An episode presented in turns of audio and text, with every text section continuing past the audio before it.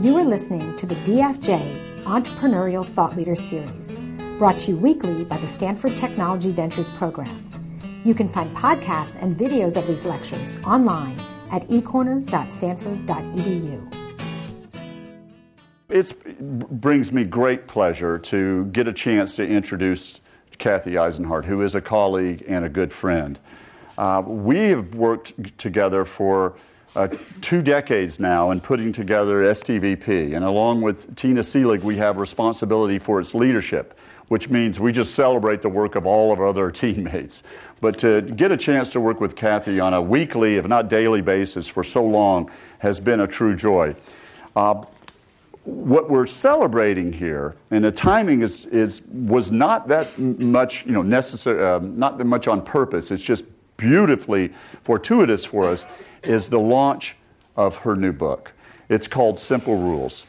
Um, she has been recognized in about every possible way that a scholar and an academic can be recognized. I mean, she's an f- endowed chair here in the School of Engineering. Uh, she has more honorary degrees than you can shake a stick at from universities all over the world, uh, over 100 publications. Her PhD students are numerous, and they're in, teach, they're in the top jobs teaching all over the world. So, what's the deal? Well, she finally, and this is, is about time that the world got to see this.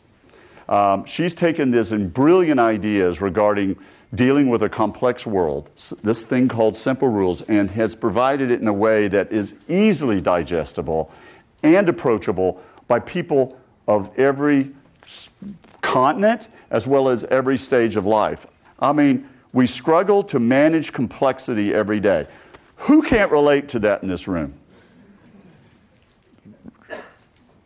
come up and talk to me later if, if, if, you're, if you're not struggling to manage complexity every day. This book is really a significant contribution to the literature and innovation and entrepreneurship. But it's also, we predict, going to have implications and reach far beyond that, far beyond it, to almost everybody, almost everybody um, uh, in the world. So this is a pretty special moment. It's just it's brand new. It's actually for sale outside um, by the bookstore. Um, but we get to hear the author, or at least one of the co authors. So let's give a really warm welcome to one of our own, Kathy Eisenhardt. Long winded. Well, good morning, afternoon. Good morning. Good afternoon, everybody. Thanks a lot for uh, sharing your beautiful sunny afternoon indoors with no windows with me. So thank you. Um, and thank you, Tom, for that nice introduction. I also want to thank the STVP team, Danielle, Eli, Dimitri, all you guys for doing Mike, all of you doing a great job um, helping me get the preparation going for this talk, as well as just doing great things for STVP. Um, most of the talks in this series are by entrepreneurs. And I'm not. And I'm not going to tell you about my journey and my vision and how I conquered all odds and I never saw my family and I had a great business. I'm not going to do that. I'm going to talk about something else. And that is what academics do. Because while the speakers that you often have, by the way, there's some seats up front if you all want to come down. Um, what, what most of our speakers do, and, and I think do very well, is they speak about one, two, five, and sometimes the ten companies they've started. And they know those companies really well. What academics do is we study those companies. And I know probably hundreds of companies sort of well. So we're really taking two different lenses. There's the deep dive of, of the individual entrepreneur, and there are people like me who are voyeurs into the world of the entrepreneur. And so that's what I think, hopefully, I will inspire some of you who say, hmm, maybe on entrepreneurship, to be an academic, because it's a way better job, I think. Although I'm not as rich as Mark Zuckerberg and never will be. Uh, yeah, come on down if you want. There's some spots. Need some space? Okay, so that's a little bit of a, a start. Let me, get, let me get going on, the, on what the talk's about. I'm going to start out with something actually a little bit serious. This is a story about a sergeant, Edward Montoya, who was in the Army, U.S. Army, in Iraq about 10 years ago. It's just before Christmas. He's hanging out in the tent with a bunch of his buddies. Actually, they're having dinner, and he's munching on a little cheesecake. And out of the corner of his eye, he sees this flash. And it's somebody dressed up in an Iraqi security uniform setting himself off and blowing the place up. Montoya is an army medic. Ducks under the table, he's okay. Gets out from under the table and sees carnage. What do you do when you see hundreds of bodies that need you? Some of whom are in pretty good shape, some of whom really are not, some of them in the middle. What do you do? And what I'm going to argue today is he's got a lot of the same problem that Janet Yellen, head of the Federal Reserve, crickets, not an easy job being a cricket, and Mark Zuckerberg, particularly as he starts Facebook. They all have they all have the same problem. How do you cope with the complexity when there's way too much to do? And what I'm going to argue today is all of those people and the crickets are using simple rules. By simple rules, simple rules are cognitive shortcut strategies that save time and effort by focusing your attention and simplifying how you think. That's basic definition. What does that mean in real life? Well, Simple Rules 1.0. There are three key features of simple rules. The first one is simple rules are simple. That means simple rules are maybe two, three, four, five rules. Second, simple rules are unique. Your rules aren't necessarily my rules. And then finally, simple rules relate to something, a defined activity, not some sort of general thing like be nice to your mother. Although, with Mother's Day coming up, I am into that. Um, let me give you an example of what simple rules are. Michael Pollan. Michael Pollan, UC Berkeley professor and author of Botany of Desire, Omnivore's Dilemma, other great books, has some simple rules for eating. Eat real food that your mother, grandmother would recognize. Eat mostly plants and not too much. All you have to do. Not too much uh, plants and things that are not processed. So you can eat blueberries, kale, cantaloupe, whatever you want. That's simple. Second idea simple rules depend on the person or the situation. Stanford football team versus Michael Pollan. Michael Pollan, middle aged guy. He's got his rules. Stanford football team, this portion control is not really working for them, and this no protein is not really working for them. Rather, what are their rules? Their rules are more around always be hydrated because they're busy boys, hardworking. Their second rule is eat breakfast because as students they have a tendency to stay up late and get up late and then rush to class and skip breakfast. So second rule is skip bre- is, is always eat breakfast. And the third rule is eat things that you can pick, pluck, or kill. So again, non-processed, but you can move past plants for those guys. So it depends on who you are. And then the third idea is that simple rules. I, I, will give you one more example. I'll give you Indiegogo and Kickstarter to give you, get you more into the entrepreneurship realm here. Indiegogo, both of them crowdsourcing, uh, crowdfunding source, uh, sites. Indiegogo is from, again, from Berkeley actually, uh, and started with the mantra of the internet is for everybody, or everybody deserves a rich uncle, and that's your crowdsourcing friends. What are the rules at Indiegogo for projects? You can put anything on Indiegogo if it's legal. You want to fund your root canal? Go to Indiegogo. You want to fund your in utero child? Go to Indiegogo. You want your startup? You want to be the Jamaican bobsled team? You go to Indiegogo. Indiegogo does not curate. Indiegogo instead has an algorithm to pick their favorites, and it's based on effort, which they regard as very important, and it's based on what uh, the popularity of the project is to the crowd. Contrast those rules with Kickstarter. Kickstarter starts out actually in film. They have as their analogy, we want to be like Amazon. Amazon starts in books, we start in films, and then add categories. But not everything can be on Kickstarter. No root canals on Kickstarter. Rather, the way Kickstarter works is your projects are curated, they're put into 13 buckets, and about 25% of the projects that are submitted don't ever appear on Kickstarter. And then, how do they curate in terms of what's the popular picks of the staff? The staff actually picks not, not a, an algorithm. Overall, the point is two ostensibly the same businesses using fundamentally different rules. The Android rules of Indiegogo versus the Apple rules of, of Kickstarter. Open system, closed system. And then finally, the idea is that simple rules relate to a defined activity choosing the right food or picking crowdfunding projects. Okay, that's, that's Simple Rules 1.0. How do you create simple rules? Where do they come from? Determine your objective. Keep it specific. I want to be the number one U.S. solar residential company um, by measured by revenue, for example. Or I want to lose 15 pounds. Find the bottleneck. What's the thing that's really keeping you from what you're doing? What's really the thing that's the sticking? So, for example, a great one right now for, for Yahoo appears to be getting better mobile apps, but the real bottleneck is getting great computer scientists to believe in the Yahoo dream. And then you figure out the rules. The rules that you pull together from expert advice, maybe charting your own behavior, maybe asking your friends. Give you an example. The original lean startup, Roald Amundsen. For those of you know who don't know who Roald is, he is a South, he's an Antarctic explorer.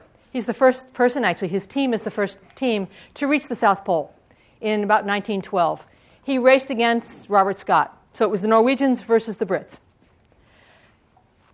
Scott was the well financed startup, Roald was the lean and mean agile startup. Five or six people on skis, carrying as little as possible, pivoting as needed. What's the bottleneck? What's his, well, we know his goal. His goal is get to the South Pole first and hopefully alive. What's the bottleneck? What's, what do you really have to do if you want to be that? It turns, about, turns out it's all about the dogs. Because you've got to actually get there. And it's about the dogs because that's really your transport that's carrying the food, that's carrying your stuff. You can ski, but you, you got to get your stuff there. And so what he did actually is come up with some simple rules about handle, how to handle the dogs. Rest the dogs once an hour. Go about 8 to 12 miles a day so the dogs know about that's about how much a good dog can do. And always have a lead skier in front of the dogs because those kind of dogs like to be dominated.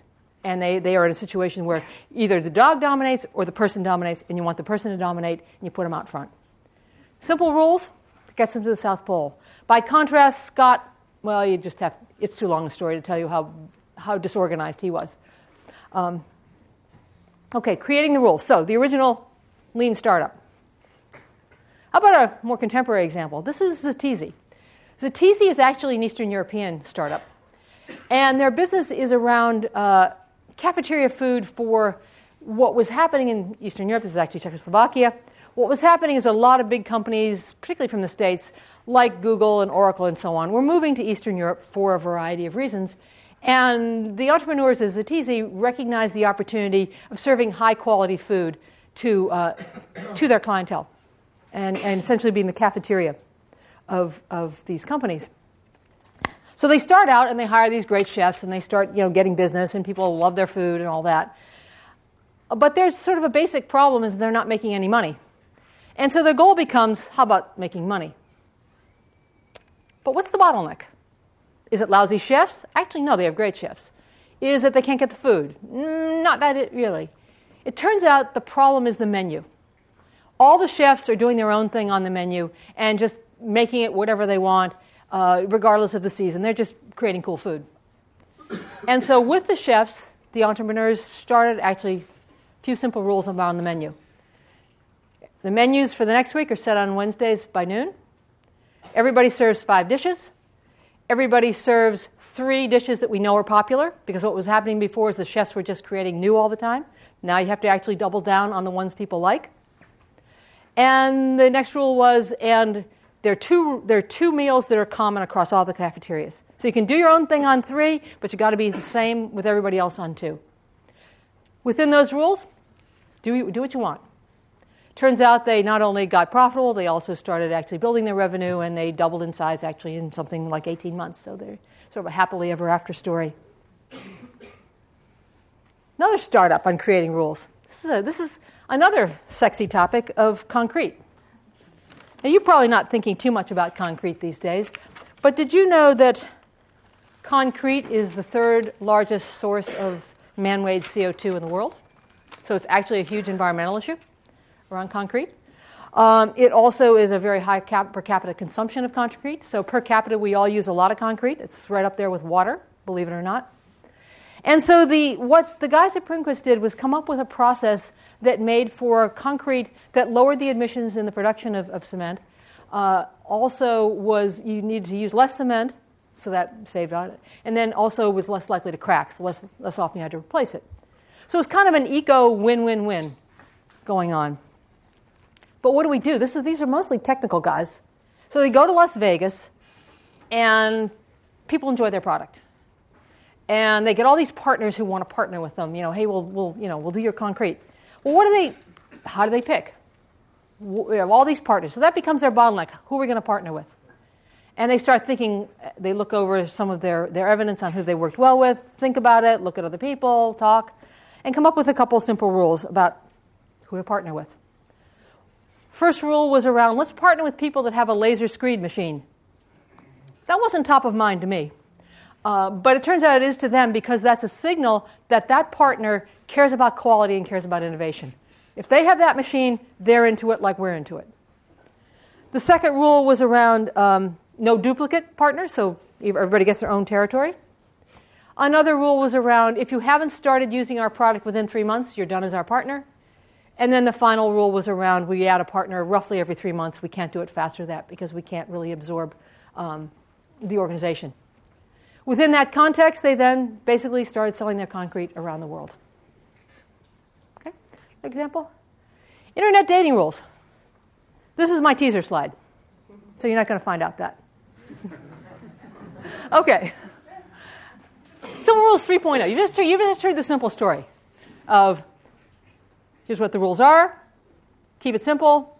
Few rules, unique rules to you on a process. 2.0, what's your objective? What's the bottleneck? What are the rules? Now we're going to go to 3.0. Turns out there's different types of rules, which as an academic was pretty interesting to me that there were different types and that they're harder and easier to learn and that they have more and less implications for performance. So the geek in me loved that aspect of it the um, practical person in me liked the fact that some actually matter more than others. So let me tell you a little bit about them. First of all, there's boundary rules. Boundary rules, as it turns out, are pretty easy to learn. Situations where you're deciding yes or no, like whether or not to give bail, or you've got a lot of alternatives, which one to choose. Group of people who really need a boundary rule are burglars, as it turns out, because you know there's a lot of houses you can burgle but you really don't want to get caught. So, what does a good burglar do? What's the simple rule? Never burgle a house with a car in front. Turns out that is an extraordinarily good rule for knowing whether or not anybody's home. Moving on from burglars, how about the Weinstein Company? The Weinstein Company is, the, is a movie company, as uh, I would think at least some of you know. Um, that if, in the background there that you can look at, that is, uh, that is the Imitation Game, the movie, which is a Weinstein Company movie. If you're a movie company, you see a lot of scripts. There are a lot of would be writers sending you scripts, sending you story ideas. How do you pick? Well, it turns out the Weinstein Company picks, has a couple simple rules. One of them is always have flawed and sympathetic main characters. And the second is have a story that's about a basic human condition. So if you saw the imitation game, you know that Alan Turing is a truly annoying jerk. But you know you like him, don't you? I mean, you really do, you do kind of like the guy. Uh, so he's a flawed but sympathetic main character, and then he's dealing with homosexuality, which, which then adds a, a sort of a social problem on top of it that's, that's, uh, that's top of mind for at least some people. Uh, another movie by them is Silver, The Silver Linings Playbook, again, dealing with mental illness.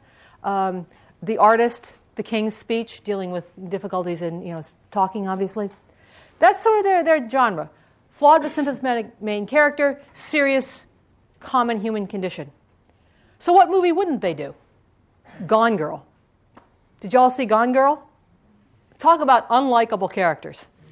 Very, they're, they're, not, they're not Weinstein Company characters. Uh, also, The Birdman. If you saw The Birdman, another movie Weinstein would never do. Too annoying. Those people are too annoying.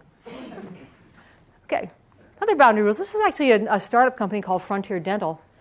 And here the problem is, and I'm, those of you who started companies, I'm sure know this, you, you try selling your product and you talk to 100 people and nobody, nobody wants your product, or three people want your product, and it takes forever. And so that was what was happening to this company. They weren't getting any traction in, in a new cosmetic dentistry project, product. They started analyzing when they were successful, they started thinking about it more, they tracking their own experience, and came up with a couple simple rules One of which was, again, one, a pretty simple one was go to dentists that have a great website. Because a dentist that has a great website is a, is a forward thinking dentist. And then the second thing is uh, avoid any dentist that has more than, more than four finance charges in a year. Because you want a forward thinking dentist who also pays his or her bills. Because that's, that's boundary rules. Priority rules are about okay, you've got a lot of things you could do, but what are really the priorities? Typically happens when you don't have enough time or enough resources. Our friends down the street, Google, have a pretty interesting rule. If you think about their, their bottleneck, particularly in the early days, but even now, it's hiring great computer science talent. You can check the resumes and you can see, you know, right school, right grades, you know, that kind of thing. But how do you really pick beyond that? And it turns out that Google favors people that other Googlers have referred to, to Google. So, for example, Toby refers Albert, um, and I'm more likely to hire Albert because I trust Toby's judgment, because we know that Googlers want to work with other smart Googlers. And so that turns out to be a tiebreak when everything else looks the same. There are also how to rules. Those are back easy. Boundary rules and how to rules are the easy ones to re- learn. Priority rules are a little harder. How to rules are easy, guiding the basic steps of executing a task. How do you actually do things? An example of Twitter of how to rules. Uh, I know some of you are in business already, some of you will be in business, some of you had summer jobs. But you can spend an endless amount of time in business in meetings, constantly going to meetings, stuff happening in meetings, you kind of never get anything done. What some of the executives at, at Twitter are now starting to do is a pretty interesting couple of rules around meetings. No PowerPoints, because you just waste time power, figuring out PowerPoints, and you're not allowed to cancel a meeting because everybody's organized their calendars around it. And it really screws everybody up if somebody if people keep canceling or not coming. So no PowerPoint, takes way too much time. Don't cancel because you'll mess up everybody.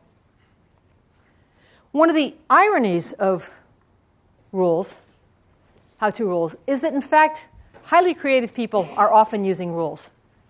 It may not be your rules, and they may be creating their own sandbox, but they often are operating off rules. Good example is the band The White Stripes. Know if you're, you're White Stripes fans, but White Stripes I'm going to catch up on my notes here. White Stripes did their, their album, The White Blood Cells, which was one of the sort of albums of the decades in the 2000s. They did that album, 18 songs in 10 days. What were they doing?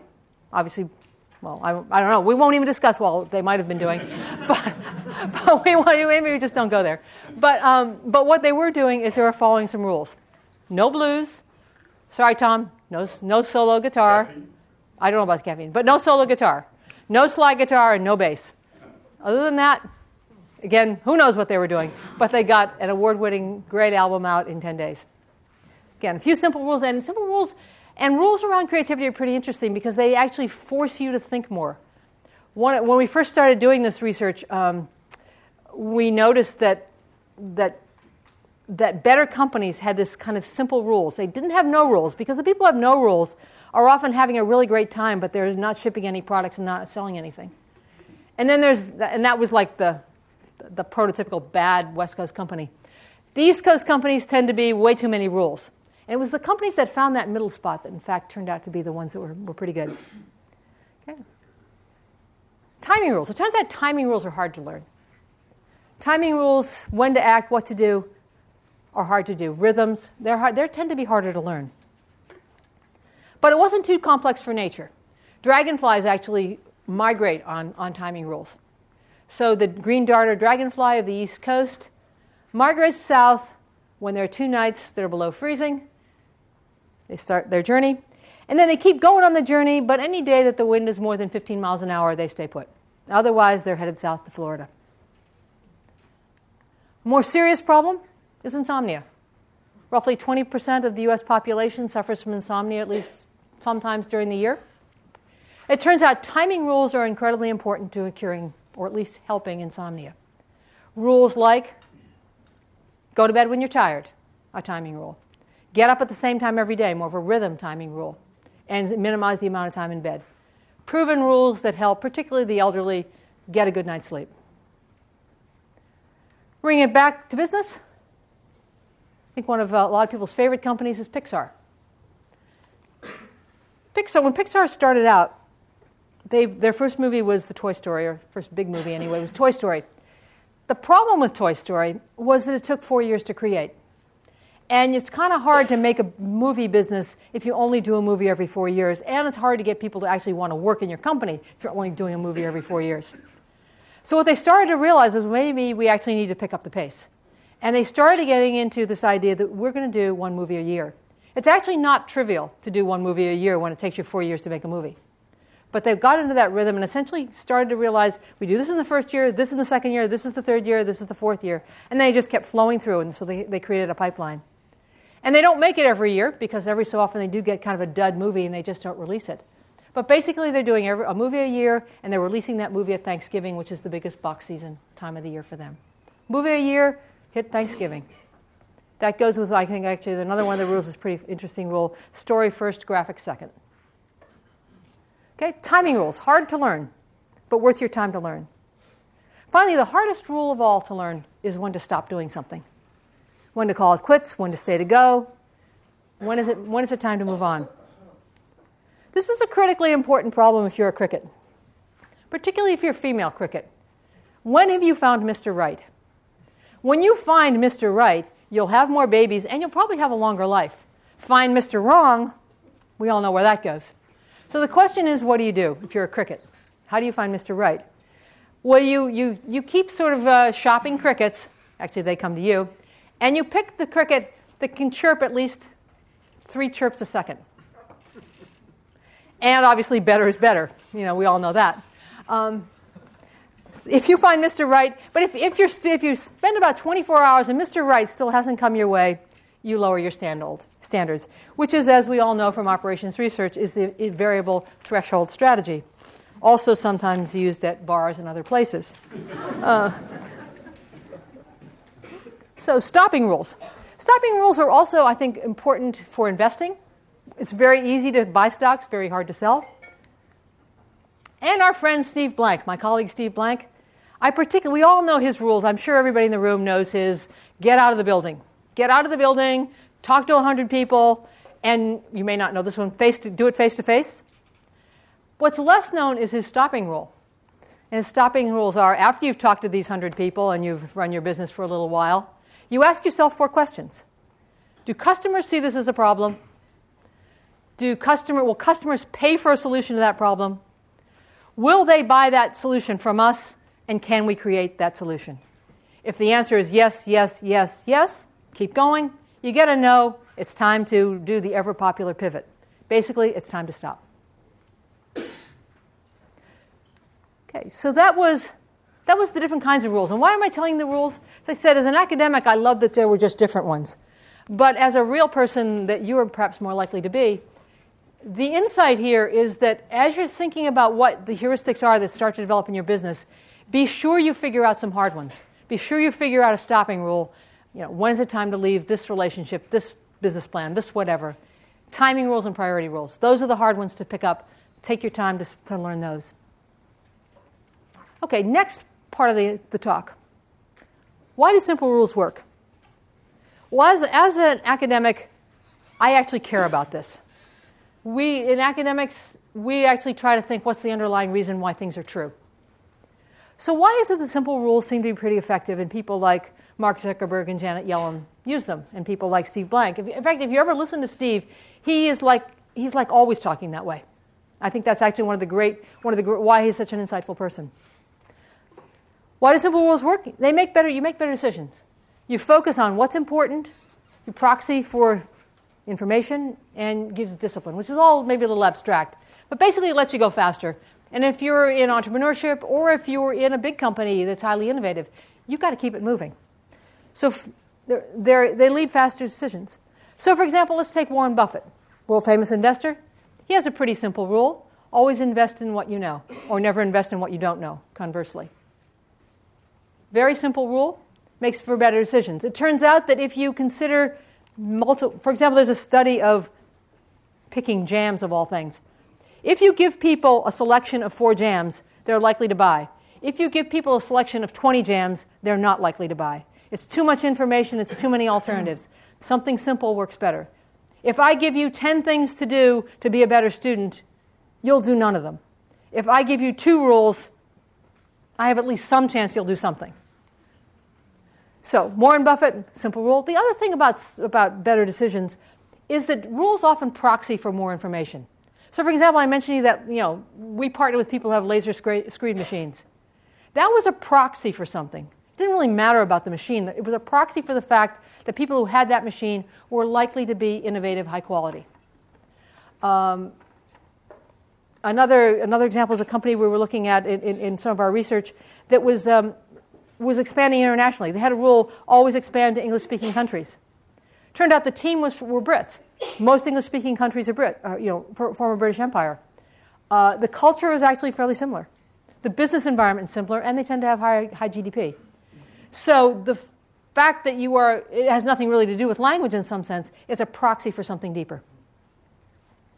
Finally, I think better decisions, you get better decisions because when you're busy, when you're tired, when you're stressed, is when you, when you can fall back on a rule. And that, I think, is the world that most entrepreneurs, most innovators, most executives in major corporations are in. They're too busy. And just like at the end of the day is the time when you're going to fall off the diet because you're tired after the end, of, you know, at the end of the day, that Cabernet is calling you. Um, it's when you're tired, when you're stressed out, that you can fall back on a rule. Simple rules are also good because they give you flexible opportunity capture. Essentially, Rules let you scale. That's kind of the entrepreneur insight here. If you start figuring out what the rules are, you can scale a lot faster because you're being efficient on the rule, but you're being flexible on exactly what you do. Like the Weinstein Company. There's a certain kind of movie we want, flawed and sympathetic main character. Within that, we can pick a lot of different movies. Flexible opportunity capture. Well, you maybe never thought of the Pope as an entrepreneur. But actually, in 1540, the Jesuits were founded by Ignatius of Loyola, who was a Basque nobleman. They turn out to be one of the most entrepreneurial church organizations known to man. And they actually start at a time when much of the church is stuck with these really boring rules like don't wear your, monast- don't wear your slippers outside the monastery, uh, only bloodlet four times a year all these, you know, there was one, one order that had 73 chapters of rules, pages and pages and pages of rules. In contrast, the Jesuits, who, by the way, are the educators of Bill Clinton, Fidel Castro, Charles de Gaulle, my brother, and actually a bunch of guys uh, and, who play football at Stanford, went to Jesuit schools. Um, had a few simple rules to start out that, that, that order as the, uh, if you will, 15th century entrepreneurs. It was, to maybe to quote uh, Steve Blank, it was get out of the building, as in get out of the monastery walls. In fact, get out of Europe. And yet remember, it's all about saving souls. So it's saving souls, get out of Europe, get out of the monastery, with a little bit of a priority if you have to choose for education. What that led the Jesuits to is all around the world doing things. It led one particular early Jesuit to hang out with the untouchables in India in rags, ministering to that community. Going over to Japan, hanging out with the shoguns, obviously upping his outfit, to hang out with the elite of Japan. Very flexible in terms of what they did, always about saving souls, whether it was lepers, prostitutes, or whatever, um, and helping people, but a really broad mandate in which to do that. A little more modern times, how about a little Yelp? Yelp is another one, flexible capture of opportunities. Key problem at Yelp is how do you get people to review for free and keep doing it? Because a lot of the Yelp reviews are not, you know, I mean, everybody in this room probably uses Yelp. How many of you review for Yelp? Yeah, like two. Uh, that's the problem. It's, it's like two. Uh, and, you know, I, I use Yelp and I don't review either. And so the question is, how do you get people to review and get jazzed about it? And how do you keep them reviewing? And so they, and, and Yelp has got some kind of interesting motivational techniques, which maybe is for another time. But the point is, it's enabled Yelp to be around the world, to be in taco stands, to Evvia and other elite restaurants, letting them kind of do whatever they want, with reviewers of all, of all stripes. So the point is, it let Yelp go to lots of cities, lots of restaurants, lots of kind of reviewers, all within a few simple rules. Then finally, superior coordination is something that rules get you. Give you an example. shared economy is all about coordination of large numbers of people doing something. Zipcar, great example of how do you coordinate however many customers Zipcar has hundreds, hundreds of thousands, some crazy number of, of people. How do they start out, at least before they were, st- before they were bought by Avis? Couple simple rules around coordinating behavior. And why does it work, by the way, for coordinating behavior? Because when you keep just a small a handful of rules or a handful of precepts, people can remember it, people can communicate it, and you can enforce it. Zipcar, what are the, what are the things you had to do? Return the car on time, report damage, fill up the gas tank, keep pets in carriers, don't smoke. Pretty simple set of things that coordinated hundreds of thousands of people doing things. True of Wikipedia, at least when Wikipedia started. Wikipedia started with a couple of rules neutral, so that was facts, not opinions. You always have to have a source. And then the third rule, which I actually love, is and don't follow any other rules. They, of course, have changed that if you've been to Wikipedia lately. But if you think about what Wikipedia accomplished in terms of crowdsourcing the encyclopedia and the knowledge of the world, it's an incredible, it's an incredible achievement. And most of that growth was when they had simple rules. How about superior coordination from Janet Yellen? Janet Yellen, Federal Reserve Chair. Janet Yellen has a hard job. The U.S. economy is not a simple economy, is it? There's a lot going on in the U.S. economy. And part of her job is communicating what the Fed's going to do so that, so that business people and investors have a sense of where the economy is going and have the confidence to invest. What does she do? She has a rule called mind the gap. And the gap refers to the difference between the ideal unemployment rate and the actual employment rate, and it refers to uh, the ideal inflation rate and what's the intolerable inflation rate. And she's monitoring those two, essentially those two gaps, and setting interest rates. She and the Board of Governors, obviously. Uh, but what that's doing is not only does it appear to be pretty good monetary policy, it also is giving people an understanding, people in the investment community and the business community, a sense of what's going on with interest rates so that they can plan however they want to plan. So it's, the, it's not just that there are good rules, it's that she's able to communicate a very difficult set of choices, in fact, in a very simple way. Finally, as we're kind of getting to the end here, gone through what are simple rules? How do you create them? What are the kinds? Why do they work? They work because they make decisions faster, they let you scale, they let you coordinate large groups of people. Finally, how do you update? It turns out that when you first think about heuristics, rules of thumb, whatever you want to call these, they're usually not all that great. And in fact, the example I'm going to use is, is the Stanford football team. For those of you who are Stanford football fans, you do recall the 1 in 11 season not so long ago. And then how much, maybe you've blocked that out at this point. And you're now just remembering the Rose Bowls and the Orange Bowls and the Pac 12 titles. But there are those of us who remember the days when actually it was good because you could always get a seat. Um, but the story I really want to tell is the story of Shannon Turley, who's the strength coach at the Stanford football team. He starts out, Shannon's story starts out, he's at the University of West Virginia, and he wants to be a strength coach. And so he hangs out at the football, uh, in the football locker room, and he learns about how to do bench presses and squats and the power of a motivational t shirt that says personal record on it. But then he moves on, and he starts coaching in professional baseball, the minor leagues of the Kansas City Royals. Well, it turns out the Kansas City Royals are not buying the football strength program. They're saying, and why should I do a bench press? And why should I squat? I'm a pitcher. So he has to start justifying why his stuff should work and make, a, make somebody a better pitcher, for example.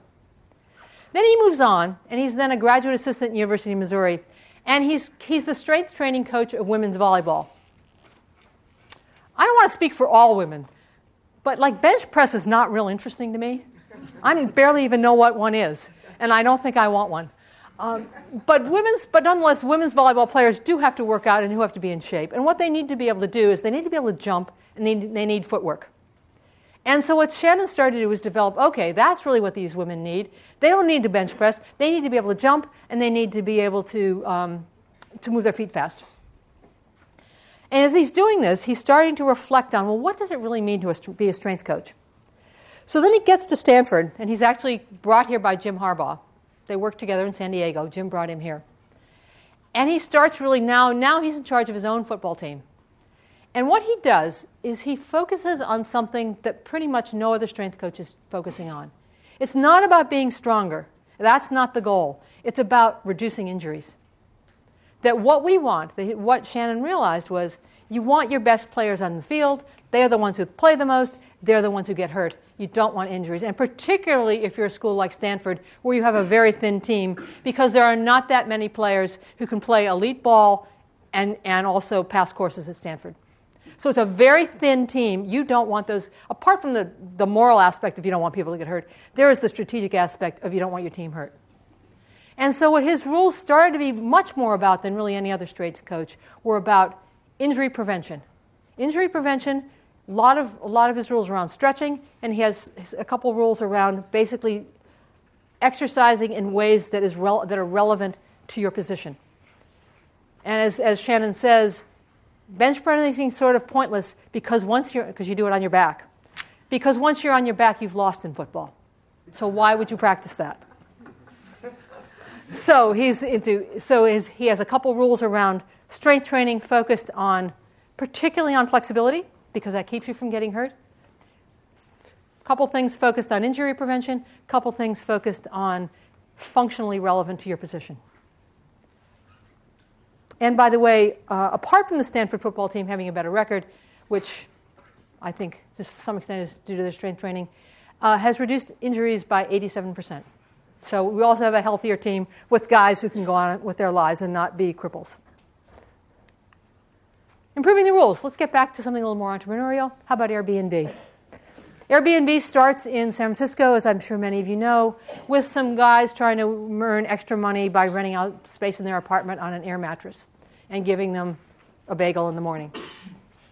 Seems like a great idea. They do it at a conference that's coming to San Francisco. They get a lot of people, a lot of people buying in. So they say, well, you know, it's all about the conferences. And by the way, it's, it's, probably, it's probably kids who are trying to save money. They go to South by Southwest they get like three people want, the, want, want their service.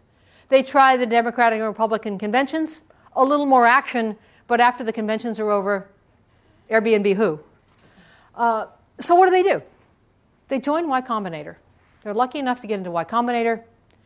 And what the story of Y Combinator is, the, the, by the way, the Stanford football story was around what Shannon did was self reflect on what he was learning in each of those sports that he coached. What, what, the, what the Airbnb story is about is not only self reflection, but learning in a variety of ways. Because at the end of the day, Y Combinator and companies like that are accelerators of learning. It's about how do you learn faster. And the story of Y Combinator is multi, multi, multiple ways of learning. For example, there's the Tuesday night dinner where you listen to some luminary talk about his or her experience. So you have a, kind of a role model of what to do. During the pre and post time of that dinner, you're talking with other entrepreneurs about their experiences. So you're vicariously learning about what they're learning in their businesses that they're starting up. So you're learning vicariously about them. They're also asking you questions about what you're doing, and you're having to articulate what you do. So you're learning from other people, your peers, as well as from the luminary. That's the Tuesday night dinner. They also have special coaching by uh, Y Combinator uh, personnel, experienced entrepreneurs or at least experienced coaches. For example, for the Airbnb guys, the, they learned some really valuable pieces of advice from Paul Graham, uh, one of the founders of, of uh, Y Combinator. He told them having 100 customers love you is way more important than 1,000 customers liking you. So that sort of set us a sense of, okay, that's the kind of service we have to deliver. Their second piece of advice was get out of Mountain View and go to New York City. I mean, it's not going to take off in Mountain View. It's going to take off in New York or cities like New York. So they go to New York, Every week they were going to New York. So that's the third part of the story. They get the advice from an expert, they go to New York and it's on the ground. They're doing experiments, for example, do professional photos work. They're doing trial and error learning with, hey, will apartment managers want to be want to be doing this for us? So they're doing trial and error, experiments, observation, learning in a variety of ways. After their Y Combinator experience, they start to see what's really going on for them.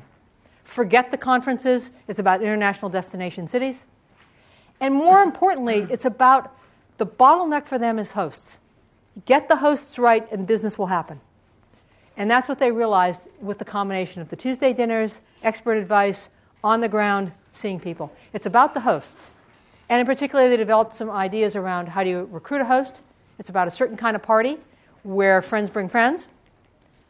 And then it's also about training hosts. But it's not giving the hosts a zillion things to learn. It's about a couple things, like clean sheets, fresh soap. I mean, who wants to go to somebody's house with old soap?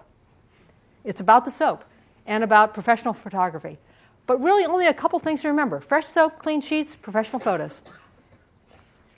And so the point is that, that many successful entrepreneurs, many successful business people in established corporations uh, improve their initial rules, making them more strategic by multiple ways of learning. Finally, talked about changing the rules. Sometimes it's just improving the rules you've got, making them more strategic. Sometimes you've got to break the rules.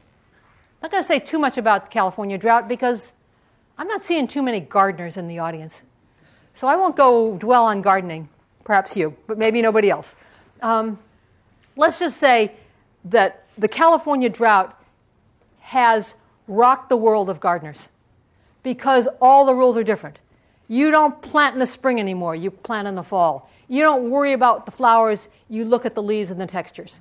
Uh, you don't worry about good soil because native plants like lousy soil. You don't worry about summer watering because the watering matters in April. It's a whole different set of rules that have rocked the world of gardeners and probably rocked. And so rather than responding to the drought by the two C's, concrete and cactus, great gardeners are in fact rewriting the rules. Finally, rewriting the rules. Well, Cheers didn't exactly rewrite the rules, but House of Cards did. House of Cards broke every rule that Cheers was the prototype for. Cheers was one of the original, most successful sitcoms, television shows of all time. 40 million Americans watched the last episode of Cheers. That's, that's more than anything you can think of that people would watch. 40 million people watching the end of Cheers. Cheers focused on writing. Cheers had fabulous writers, and they wrote likable characters who appeared every week, who told a story in a half an hour. So you had Sam and Diane and the various characters of Cheers. Do you all know Cheers? Yeah, everybody knows Cheers. Everybody knows you, where everybody knows your name. It's the other tagline. So what happens after Cheers? By the way, Cheers is now the formula of The Big Bang Theory, Two and a Half Men, as well as dramas like Grey's Anatomy. They are all following the Cheers formula. What about House of Cards? What about Netflix? Well, think of the strategic problem Netflix has. Your DVD business is dying, it's going to streaming, you don't have any content. How are you going to create content that stands out? And so, what Netflix does is basically break all the rules of television. First of all, they do have great writing. And that wasn't that path breaking because, um, because uh, shows like The Sopranos and Homeland were also, they're also great writing. The Wire, edgy, great writing. But they broke, but they nonetheless had that kind of writing. They broke those Cheers rules about likable. I mean, who likes those two? You know, nobody. I mean, they're not, well, they're starting to get endearing, but they're not real likable. It isn't this cast of characters that you see every week. It, they are, their characters aren't explored and so forth. So, first point Netflix breaks the television rules and copies more of the soprano type rules. But where's the real breakout? The real breakout is they, they not only do they break writing rules, they go to a new bottleneck, and that's directing. In particular, David Fincher becomes on as their director. David Fincher did The Social Network, uh, Girl with the Dragon Tattoo, uh, Benjamin Buttons, long string of hits, top notch Hollywood director. He becomes the lead director. He then brings in other lead directors like the director of Desperate Housewives the de- and the director of um, The Sopranos, Allen Coulter. Um, and the, and, uh, those directors come in, and each of those directors, you have to do two episodes, they have to be sequential. You have to do that. But you can hire your own daily people, for example. So you still have to use Kevin Spacey. You can't switch out Kevin Spacey. But if you have a person that's going to only be in your two episodes, you can hire that person if you want to. Uh, the other thing, you were, you were recommended that you should use a stationary camera because you get a more cinematic quality. In fact, one of the really striking features of House of Cards is the cinematic visual quality of the show.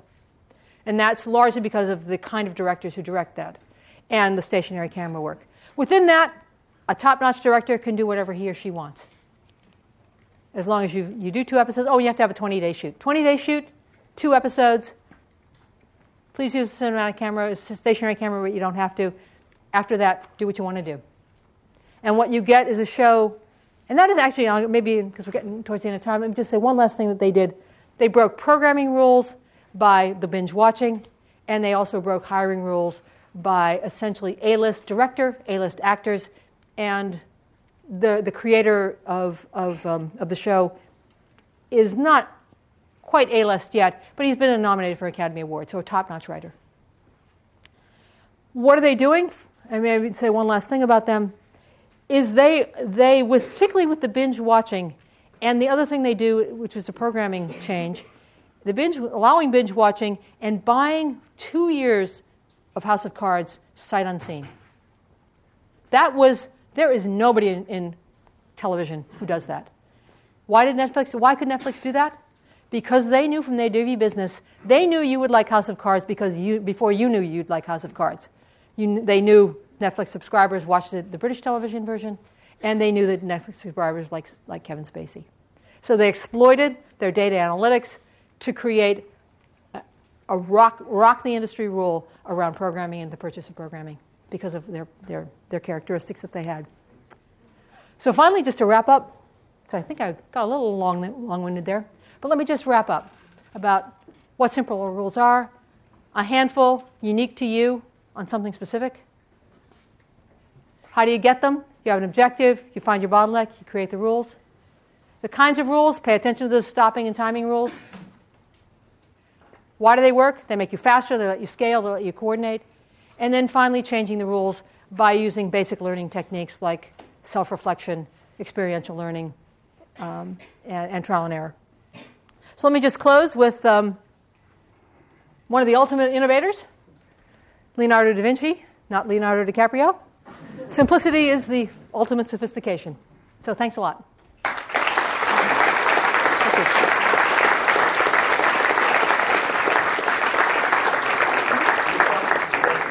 Yeah, time for questions? Any thoughts, anybody? Yes. What were your rules in creating these slides? What, what are my rules? Call Danielle. no, I, I, I uh, Danielle, who's our expert uh, graphics designer at STVP, created the, the slides. And what I wanted, actually, I did have, the rule was around mixing entrepreneurial companies with things you weren't expecting. That was my rule, was to mix up, mix up the content. internet dating? Internet dating? Oh, you got to buy the book. no. No, I'll give you one tip on internet dating. The most, the most successful greeting on an internet email is, How's it going? So try that, everybody. okay, any other questions? Yeah, Toby? As you look at uh, this framework and then you start to look at these uh, data set of companies that you've worked with, is there a pattern of one or two things that uh, mistakes that you see them making consistently? Yeah, they don't take the time to crystallize what they're doing. They just keep they just keep doing, doing, doing. They never step back, self-reflect, test what's going on here. Okay. That's probably the biggest one. Anybody else? Yes. Can you talk about any rules you have as an engineer? Rules for what? Being an engineer. Rule for being an engineer. Um, that's a good question. I, I, I am an engineer, uh, mechanical engineering, computer science, but I haven't been an engineer in a long time. Um, but I do know rules about being a. Uh, well, first of all, one of our points is actually your rules are your rules. So, you know, another kind of engineer might have a totally different rule. But, but one thing to watch out for, I think that's a really sort of basic career advice, is be sure you've got a really good first boss. Your immediate boss is good because he or she will then connect you to the rest of the company well. How about you can also be a humanist? Just because you're an engineer doesn't mean you can't be a humanist as well. You can't be a humanist as well. Maybe that's maybe that's Leonardo here. Well. All right. Anything else, anybody? Or we got uh, about? Yes. I just had like kind of a, sim- a simple question. Of, there was a simple rule where this talking rule where you said that if you have a business and you have to ask yourself those four questions. Yeah. And you said um, if you if you ever hit to no, then you should just stop doing it. But my question is, how do you kind of factor in like emotional kind of like how do you factor in emotional In fact, it- complexity? Yeah. Well, that is actually taking the emotion. That's actually one of the reasons why the rules work. Because it's very hard to say goodbye to an old friend named a bad business idea. And so that's actually what a, what a rule does, like, or a bad stock, or dare I say, a, a bad relationship. Um, it's when you have the rule that it actually takes the emotion out of it, and you, and you sort of, in the abstract, say, you know, I know that's not working. I know I should quit. And get over the emotion, if you will. Yes. Uh-huh. We see large companies like Disney with huge handbooks of rules, literally. How do you scale backwards towards simple rules once you've accumulated a lot more regulation? Um, actually, Netflix is an interesting example of that. I mean, I don't think they ever had the scale of rules that, that, that Disney had. But they used to have rules around their travel policies. You know, you can expense this, you can't expense that, yada, yada, yada. They just, they basically just got rid of it around travel because they expenses because they said it's taking our people a lot of time to fill all this stuff out. They don't remember the rules anyway, so they're probably not following them. So they just went to some rule. I think it was something around if you wouldn't pay for it yourself, don't make us pay for it too. Uh, so I think it's focusing on what's the pro. I mean, you can't. It's kind of like healthcare. You know, you're not going to fix healthcare in one bill. You know, you got to chip away at parts of it. So if it's what's the particular problem? Is it you know expenses are just driving everybody crazy? Is it PowerPoints at meetings? Is it something more substantive around product innovation? But picking picking your spot and then stripping it away and, and, and getting the people. What we've seen work is getting the people who actually have to use the rules, develop the rules, try the rules out, and come up with it. Yes. Like the IRS to simplify the rules. Other countries have done so, like small ones, like Estonia or Russia has, uh, you know, 10% of your income. That's it, and you don't have. How do we do that? Well, it's, it's interesting in income taxes because the, the rate of compliance in paying your taxes is inversely correlated um, with the size of your tax code. So the bigger your tax code, the less people pay, um, and the more they cheat, perhaps on purpose, perhaps not. How do you get that? One of the problems with government, um, and I'm you know, neither Republican nor Democrat here, but um, is that there are too many special interests that actually like the complexity of the tax code. Whether it's your favorite accountant, or whether it's your oil and gas lobby, or your soybean growing farmer, or whoever it is, it's the special interest. At least, am I sounding like I don't know? Do I sound like Rand Paul or something? Actually, I'm doing a radio interview tomorrow on the Rand Paul channel. Um, speaking of, but I think the problem is you have too many people for whom complexity is payday. And so that's, it would be a lot better if we all paid 10% or whatever the percent is, but there are too many interests, which I think is what also happened with healthcare. Not that healthcare was ever going to be simple, but um, too many people are happy the way it is. All right, Kathy, thank you so much. Thank you, everybody, for coming.